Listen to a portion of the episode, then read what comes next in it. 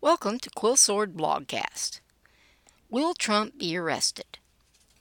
As of 6:45 p.m. Eastern Standard Time Tuesday, there has been no arrest.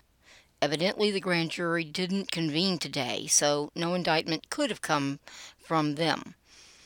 Given the New York's nearly hysterical reaction to Trump's call for protest, did the DA decide to sit out today?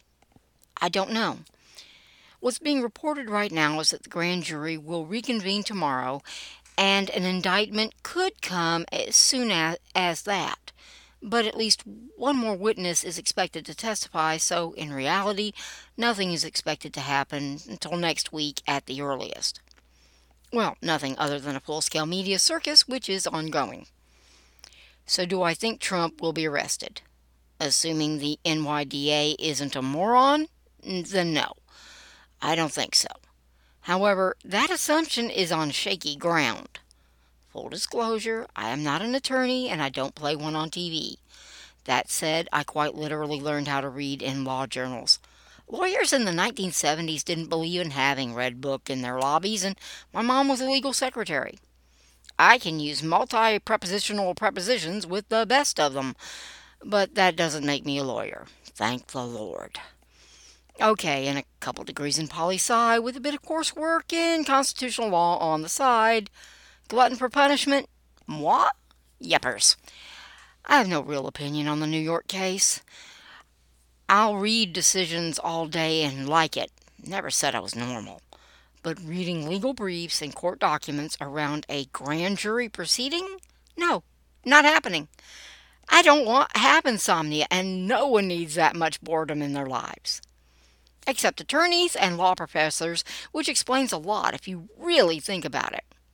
Anywho, for the detailed and painful rundown, Johnny, Jonathan Turley and Alan Dershowitz are my go to guys.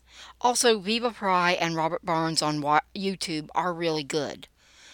The short answer is I can't do justice to their opinions without bad words. Lots of them. They are pretty much all of the opinion that the case is crap. Well, except probably Viva, since he shies away from American law proper, so I doubt he's given a legal opinion, and I've only seen his highlights. The ones I read, Turley and Dershowitz, are in agreement that the legal case is, in Turley, Turley's words, pathetic.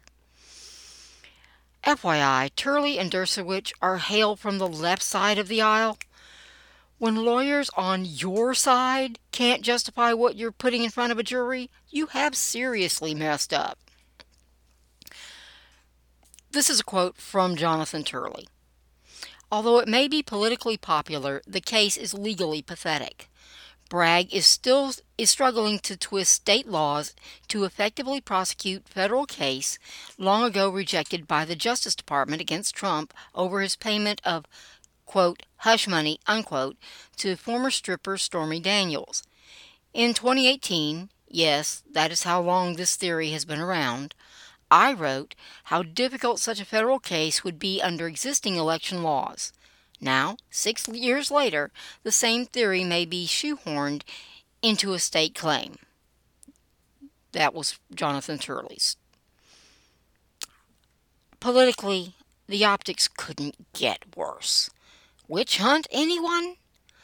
Tone Deaf doesn't begin to cover how idiotic the entire New York debacle is.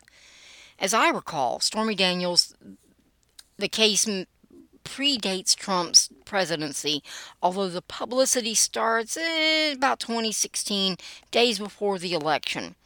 In other words, this is old as old as dirt gets, politics wise. New York State is attempting to do what the federal government wouldn't do. Yeah, no one thinks that's political. Want to buy a bridge? But but Trump wasn't arrested. Not yet, that's true. And the media will probably make hay out of that, except for the guys who are still praying for an indictment. My guess is this finally goes down the dumpster it belongs in, and New York pursues a new indictment regarding Trump threatening the grand jury over the protests, or call for protests. Leftists are nothing if not persistent. Seriously, did no one with brains show up for any of their meetings? This whole spectacle does nothing but boost Trump and make New York look even more like it's run by losers. Which it is. This ain't cheap. The New York taxpayers probably don't sleep better at night knowing that their DA is on a witch hunt with an impossible case, spending their money like a drunk on Bourbon Street. I suspect they have a few other things they'd prefer the money to be put towards. Why New York wants to return to the 1980s when it was known for, as the mugging capital is anyone's guess. Giuliani is a bit old to run the city again, let alone the state. The state is looking more and more like a stupid joke with no punchline. It's not like the Democrats have a chance in 2024. Biden is intent on running, and they don't actually have a good replacement, even if he weren't. The Republicans are wising up and using the new, if idiotic, election rules to their advantage. I hate to underestimate the Republican ability to screw up, but if they lose this one, they lose their party because no one will ever vote for anything that moronic again. However, that wasn't enough. So the Dems are hollering, Hold my beer, and continuing to make dang sure Trump is the top story in every newsfeed on earth. A landslide loss isn't good enough. The Dems want to totally self destruct. At least the rational ones. The rest are insane enough to think this crap wins them points with anything other than their most rabid base. I take this as more evidence of what I've long suspected. Polling is too unreliable. These guys think they're playing to their base when I strongly suspect the majority of their base would really like them to shut up about Trump and find a winning issue. No, I don't think this plays nearly as well in California and New York State as the Democrats seem to believe.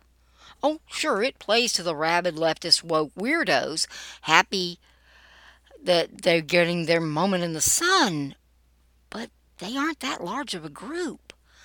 The rest of the base is showing signs of disenchantment. Not a lot, I admit, but some. To normal people and Trump's base, this plays very poorly. Trump's base sees it for what it is a witch hunt. Normal people are more likely to see the whole thing as irrelevant. They would like the banks to stop collapsing and inflation to drop off. Sticking Trump front and center of the news cycle only makes them remember that things were a lot better when he was president. This keeps up, and Trump will have to put the New York State DA on the campaign payroll as his public relations manager. The guy is doing a great job so, so far. For Trump, that is.